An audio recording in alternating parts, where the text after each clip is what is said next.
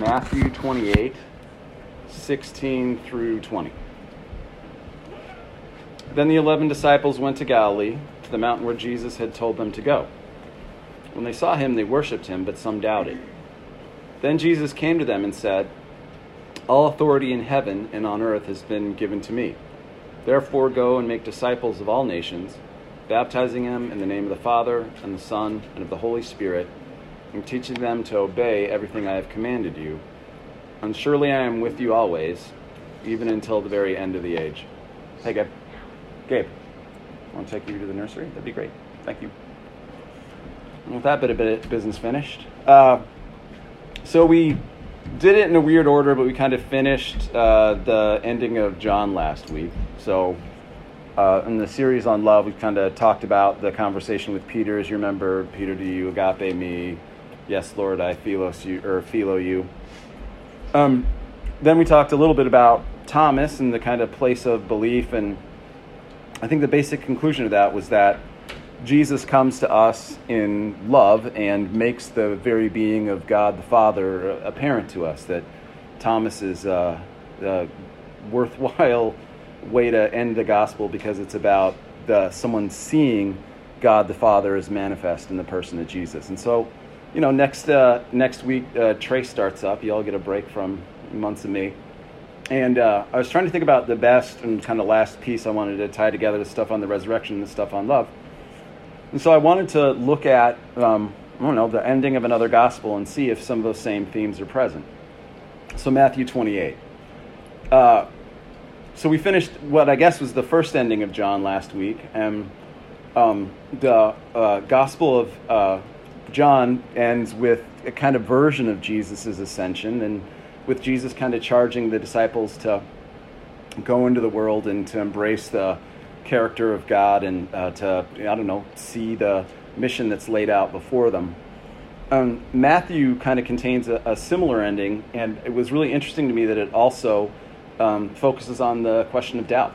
It focuses on the question of how we respond to the presence of the living Christ and what it causes us to do or what we ought to do in moving forward into the world and kind of advancing the goals of the kingdom.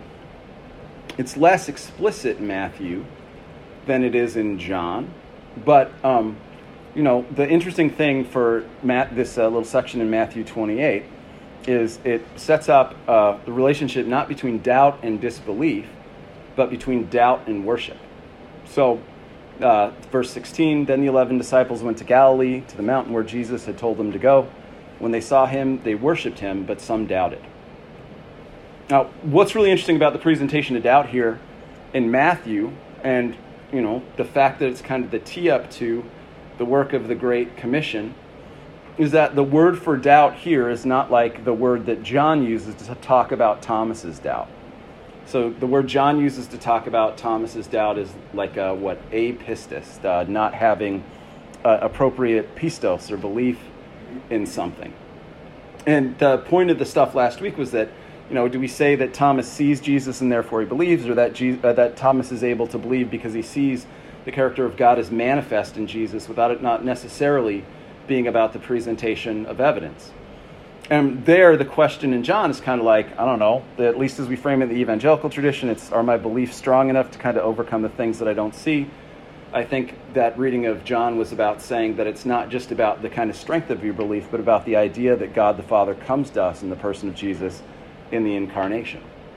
So, you know, Thomas's doubt, though, we've always kind of thought about in relationship to evidence. Now, in the Gospel of Matthew, the doubt word here is different.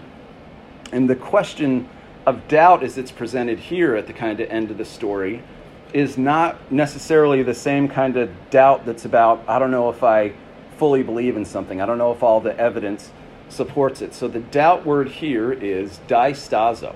Not uh, so apistis is doubt in John. The doubt word here is diastazo, and, and you know both of those words, uh, or at least hopefully you remember you know both of those words, even if you don't know that you know them. So di is the same as like diametric, diameter, diatomic, dichotomy, divide. It's like a cut word. It means to separate something into two. And The stazo part is a word that we've talked about before. That word is stasis, and it kind of translates as stuff. Like what is you know divided stuff? I guess is what this version of doubt is. But it's uh, it's, it has this like awesome history behind it where stasis was actually not initially about stuff. Oh, Dan, weren't you a wrestler? Anybody else a wrestler? Or if not, you wrestled with your siblings or whatever. So stasis originally was the word for if you're kind of locked in a wrestling match with someone and you're both kind of leaning in and all of a sudden you kind of see a tipping point or a balance point where if you shift your weight you can kind of win the match that, that, that was the original idea about stasis stasis was kind of a position or a leaning into something and so it describes not only you know the way it got used later is like stasis is the turning point of an argument or the stuff that an argument is about and then it turned into stuff more generically but here diastazo is not like disbelief. The disciples are not sure if they think the evidence is credible for Jesus. The Greek word here basically says something like they were divided about what they thought was going on. They had differing understandings of what it meant to see and to worship Jesus. That's less a word about the kind of credibility or integrity or justifiability of belief and more a word that I think squares more with my experience and I imagine with yours that the concrete moments that you might call doubt are not is the evidence sufficient, but that you feel divided. You feel like it's difficult to say how exactly you'll respond to and, and, and move forward in and uh, uh, you know uh, what you do in, in response to encountering God, encountering the person of Jesus. Now that's really interesting to me because we've already kind of been cued to the fact that the disciples are both worshiping and doubting. They are venerating the presence of the risen Lord. They are giving themselves over to uh, kind of recognizing the beauty in, of the in the miracle of it, and they don't doubt in the sense of thinking that they're not quite sure if Jesus is resurrected, but they're divided on what to do. They don't exactly know what it means for them. They don't exactly know what it means to not only throw yourself into worship, but to do the things that God calls you to do, which Makes sense because that's the tee up to the Great Commission. But I think there's something that we don't talk about a lot when we talk about the Great Commission, which is that it sees then the act of worship as continuous with and the precursor for the stuff that we're supposed to do in the world. A lot of times we think about worship as something we kind of do in here on Sunday, and then there's a series of moral obligations that we have to fulfill if we're going to fulfill God's law. But at least as, as understood in the Gospel of Matthew, the basic problem is we see the presence of Jesus, we find ourselves worshiping and venerating and encountering the beauty of Jesus, and then we're kind of presented with a choice. And that choice is not do we believe or not believe, but rather do we make our worship meaningful by moving it out into the world and doing the stuff that God calls us to do. Jesus' death and resurrection and his ascension are all kind of a, I don't know, continuous act that points towards the character of our glorified God, and it presents us with a choice. I think that's the thing. We can, we can observe the glory of God, we can sing about the glory of God, we can worship the glory of God, but it's not enough to just kind of exercise the act of worship. We can, I don't know, experience it here and basically be unaffected by it, or the divided stuff, the choice that the disciples had to make, make here at the ascension is presented in Matthew is do we take what we do in worship, do we take our experience and understanding of the person of Jesus, and does it move us out into the world in a way that fulfills the Great Commission? I don't know, I grew up in a tradition where basically the Great Commission was almost like a little bit of a threat, or like, you know, you had to go out and do the things that God called you to do because there were souls that might not get saved if you didn't do it exactly right. And the Great Commission had this feel of a kind of burden or an obligation, but that's not the way it's presented here in Matthew the way it's presented here in Matthew is it recognizes that to be a human being is to be divided about what to do in the face of our experiences of God. And it recognizes that those things move us, and it asks as the solution for us to take worship and to turn it into something broader and equally continuous as the act of Jesus dying, resurrecting, and ascending. We're called to be remade in the process of worship so that we can remake the world. I don't want to denigrate the idea of worship by saying that. I don't want to say that, you know, it's wrong for us to come here today, obviously, and worship and enjoy it and uh, signal our thankfulness to God. Worship is a command in the Hebrew canon and in, in the canon of, of, of the New Testament. But the point is, Jesus sees that the disciples are at this kind of choice point, this divided stasis point between worship in the presence of, of God and, and doubt about what to do, division about what to do. The interesting thing is, verse 18 starts out with, oh, it's a fairly kind of characteristic uh, Greek move. And most folks have it translated as then, I imagine. So then Jesus came to them and said, All authority in heaven and on earth has been given to me. But that then in Greek usually has a kind of sense of like a little bit of a therefore. Uh, the idea that worship is continuous with and ought to cause us to move through the world and to respond to uh, the ways God has been made present to us, present to us. Jesus comes to them and says that the implication of it is that I, do most folks have it translated this way? All authority in heaven and earth has been given to me. It's uh, 18. All right. The word for authority is kind of a baller Greek word. It's uh, the, that word is exousia. So, like our word for authority, if we think about authority, I don't know, I think about the DMV or something. You know, authority is tied in our tradition to the idea of authorship. Like, who is the one who writes the law? Who is the one that makes the law binding? And if you're the person who makes up the law, uh, I don't know, the law is a representation of the will of the sovereign and you have to follow it. The Greek word that they translate as authority here has nothing to do with that idea of authorship or producing the law or being empowered to create a rule or regulation. It's a totally different word. It's one of those places where folks tend to kind of uh, translate it in ways that fit with our good old fashioned evangelical instincts, but maybe totally and completely wrong in understanding exactly what Jesus is saying here. The word exousia, ek is like out of. Anybody, ousia? Being. Exousia is to be out of or to emanate from one's being. Now think about that for a moment. Jesus is saying more than like, you know, God the Father sent me on an errand. I've been granted jurisdiction over heaven and earth, and so I get to say what happens. Instead, he is saying something like there, that it is a kind of emanation from or the character of his being, that his essence and the expression of his person is that all things on heaven and earth in the entirety of the cosmos are given to him. That it is his nature to be given to him. And it, you know, it's a kind of beautiful way of doing the thing that the first part of John does in maybe opposite direction. It's a way of saying that in the beginning was the Word, and that all of creation and the entirety of the cosmos has been given to the very being of Jesus. It's a vision of the incarnation that's a lot about a lot more than, I don't know, God wearing a human suit. It's that all of reality has not only been turned over to Jesus in terms of authority, but that Jesus becomes something like the principle towards which all being leans and upon which all being is grounded. It's a way of saying that the character of Jesus is that Jesus is creator and point and purpose and means of manifesting the cosmos. Matthew's formulation is way more radical than just Jesus, God the Father has given Jesus an errand or jurisdiction over heaven and earth to kind of figure out what goes on. It's about saying that Jesus is the core and center of everything that finally what we recognize that everything flows out of and flows towards him. And I mean, to me, that's an amazing formulation of the idea of the incarnation. And it's hard to think about, but like the idea is that Jesus is the foundation for all existence because the foundation for all existence is given to the Son by the Father. And in turn, the character of the Father rises out of, emanates from, and is manifest in the character of the Son. It's a, I don't know, beautiful way of thinking about the idea that is a big deal and much more explicit in John, and it's sort of similar to John's, but it's not just that Jesus has kind of been given charge over the problem of the law or over what to tell his people to do. It's that Jesus becomes the source and fount of all existence. And it gives us a new way for thinking about what it means to even exist in the universe. That we don't exist, that we don't live, we don't move, we don't breathe, we don't do any of that without Christ being our foundation, without Christ being the purpose, and Christ being the goal. And it really changes, I think, how you think about verse 19. So, verse 19, remember that. Anybody remember the Greek word for something that is both foundation, means, and goal?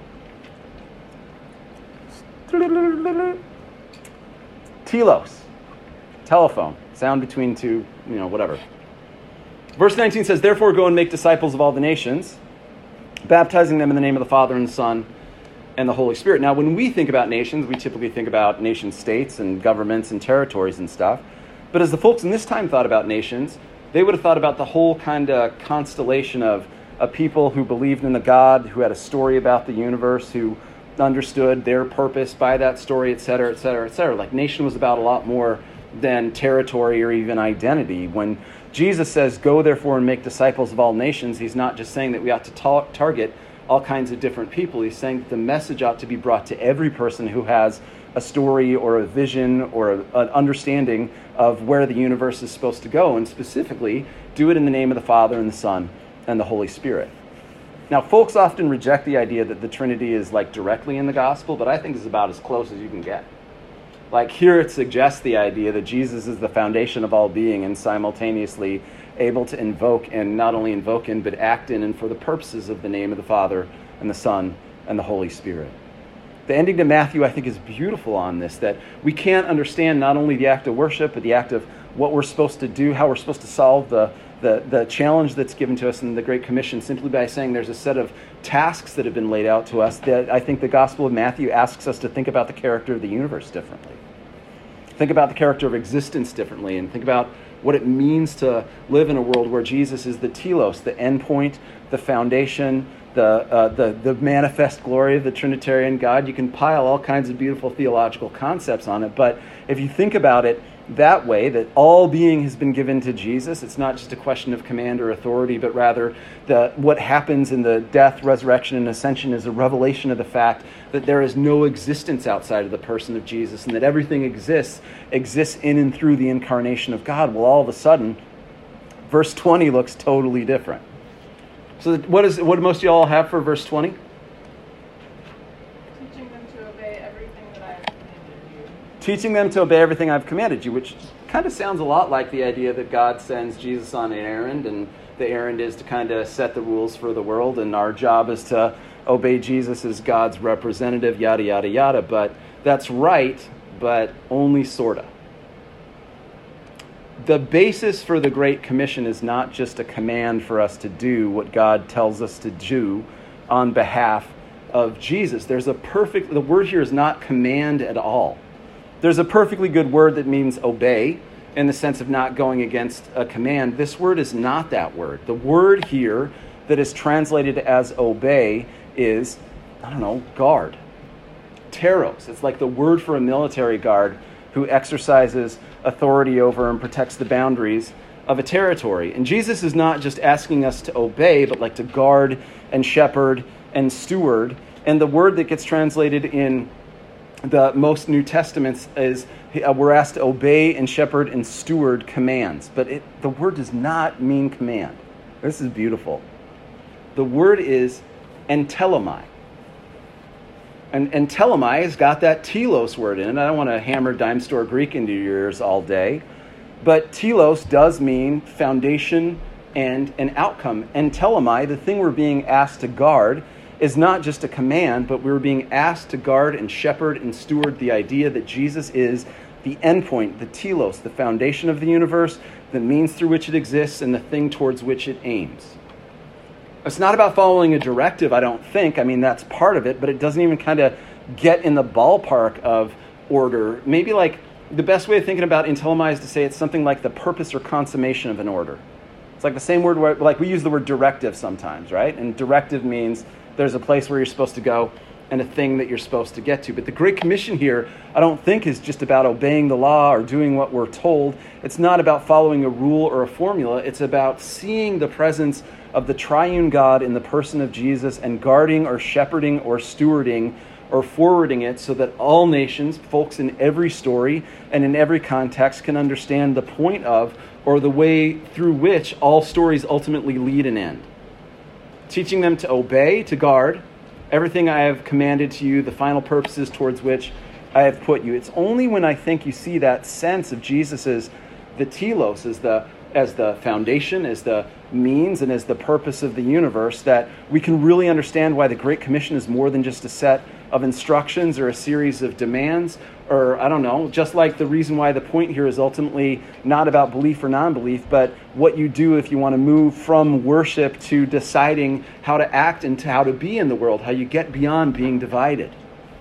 The point that Matthew is making here and the point that Jesus is making here is something like the focus ought not really be the law, the focus not, not even really be the instructions. The focus ought be for us to guard the idea that we abide with Christ because God is incarnate in the person of Jesus, and therefore the whole of the cosmos has been made holy in some ways. To see a vision of a God who is bigger and grander than we can possibly imagine, not just because that God is beyond us or that we can't really always fully propositionally justify that God or that it escapes language or whatever the thing is, but to understand that there is nothing that does not exist. There is no point, no purpose, no place, no means, no foundation, nothing that is not bound up in the incarnation as an expression of God the Father is made manifest in the Son. The end, the telos, the completion, the consummation, the Alpha and the Omega the beginning, the end, the way, the truth, the life, the totality of everything. The final part of verse 20, then, I am with you always till the end of the age. I don't know, what always struck me is like Jesus is saying, like if I was leaving the kids on a trip, hey, buck up, buddy, I'll be back. I'm always with you. I'm always there. And of course, there is a sense of kind of comfort in it until the second coming. But even the Greek on that is really crazy. He is essentially saying that that we will abide in the person of Jesus, that we will sit on that firm foundation, that we will be animated by and move through that goal, and we will see Jesus as the end point. And it's not just like the end of time is a weird translation of it because the word there is entelemais. It's not just like a stopping point in time, it's a description of the new character of the universe where God not only returns at some point in time, where God not only comes at some specific point in time, but where we understand the entirety of the universe to be a manifestation of and to be made holy in the incarnation, the death, resurrection of Jesus Christ to have a vision of the power of God, which is more than command, to have a vision of the power of God, which is more than just what we might believe or not believe, but a power of God from which the very principle of being emanates. And it's our job to worship and to, then to be, respond by being undivided, by leaning in to who Jesus is and the character of Christ. Surely I am with you until the end of the age is more than just a statement about the character of time, it's a statement about a new creation. And herein, as in, as in John, you know, it doesn't really, Matthew doesn't really get the same kind of theological rap as, as John does, but Jesus is not just kind of offering a salutation and not just an injunction and not just a goodbye. He is sending us out into the world with a new formula for what it means to exist in the cosmos. To worship, to baptize, to teach, and all those things. The point is not simply that we need to execute those functions. The point is that we live differently because we see the abiding character of the Trinity in the incarnate Christ. Therefore, I'm with you until the end of the age is not just a statement about what happens when time runs out, it's a statement about the person of Jesus. And not to get too nerdy on this, but I don't know, think about a question that we get asked all the time when we ask about the question of belief Does God exist? Classic question Does God exist? If you see what is being said in the Great Commission here, the question of whether or not God exists utterly and completely misses the point. The point of this is to say that there is no existence outside of the character of God. That existence is not like some quality or attribute that we might attach to God, like I might attach to a cell phone or to a podium or to anything else. Existence is not just something that's just kind of added in and makes things present to us. The point here is that even the idea of existence is premised on the person of Jesus Christ. To ask the question of whether or not God exists is an awfully different, difficult question if there's no existence outside of the person of God. And that's not just a nerdy philosophical point, that's a point that should cause us to think differently about the question of belief. We don't need to rack up the evidence to see if the explanation's right. We simply need to respond to the character of a God without whom nothing could exist, and in whom everything exists, and for whom everything will eventually be fully perfected and consummated and made right. So, our job is not to double down and believe with all that we can and find the right arguments to support it. Instead, our job is simply to worship, to recognize and to see and exist and to feel and to I don't know, respond to the fact that Jesus has born, been died, uh, died and resurrected, and therefore makes the cosmos right.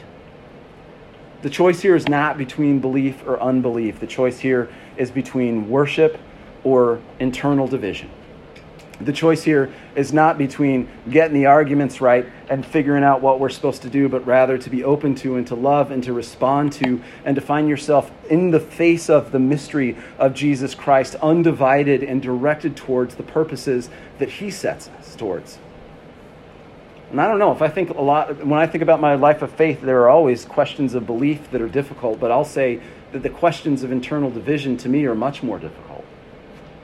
And the prescription here is that when we worship, when we find ourselves properly grounded in the foundation that is Jesus, when we understand ourselves to only be able to do whatever it is because, that we do because of the person of Jesus and the means that God has provided us. And finally, when we find that the end of everything, whether it's teaching or baptizing or worship or any of those things, is for us to be brought together by Him and in Him and through Him to abide with Him, and finally to be fully and completely undivided in our worship of Him. That is the end of the Great Commission. Does it mean that we should go out and tell people about Jesus? Yes, of course it does. Does it mean that we ought to think about the character of the law and what we need to do? Yes, of course it does. But in some way, the question is wrong. Jesus is not the end point. Jesus is not the starting point. Jesus is not the means. Jesus is all of it.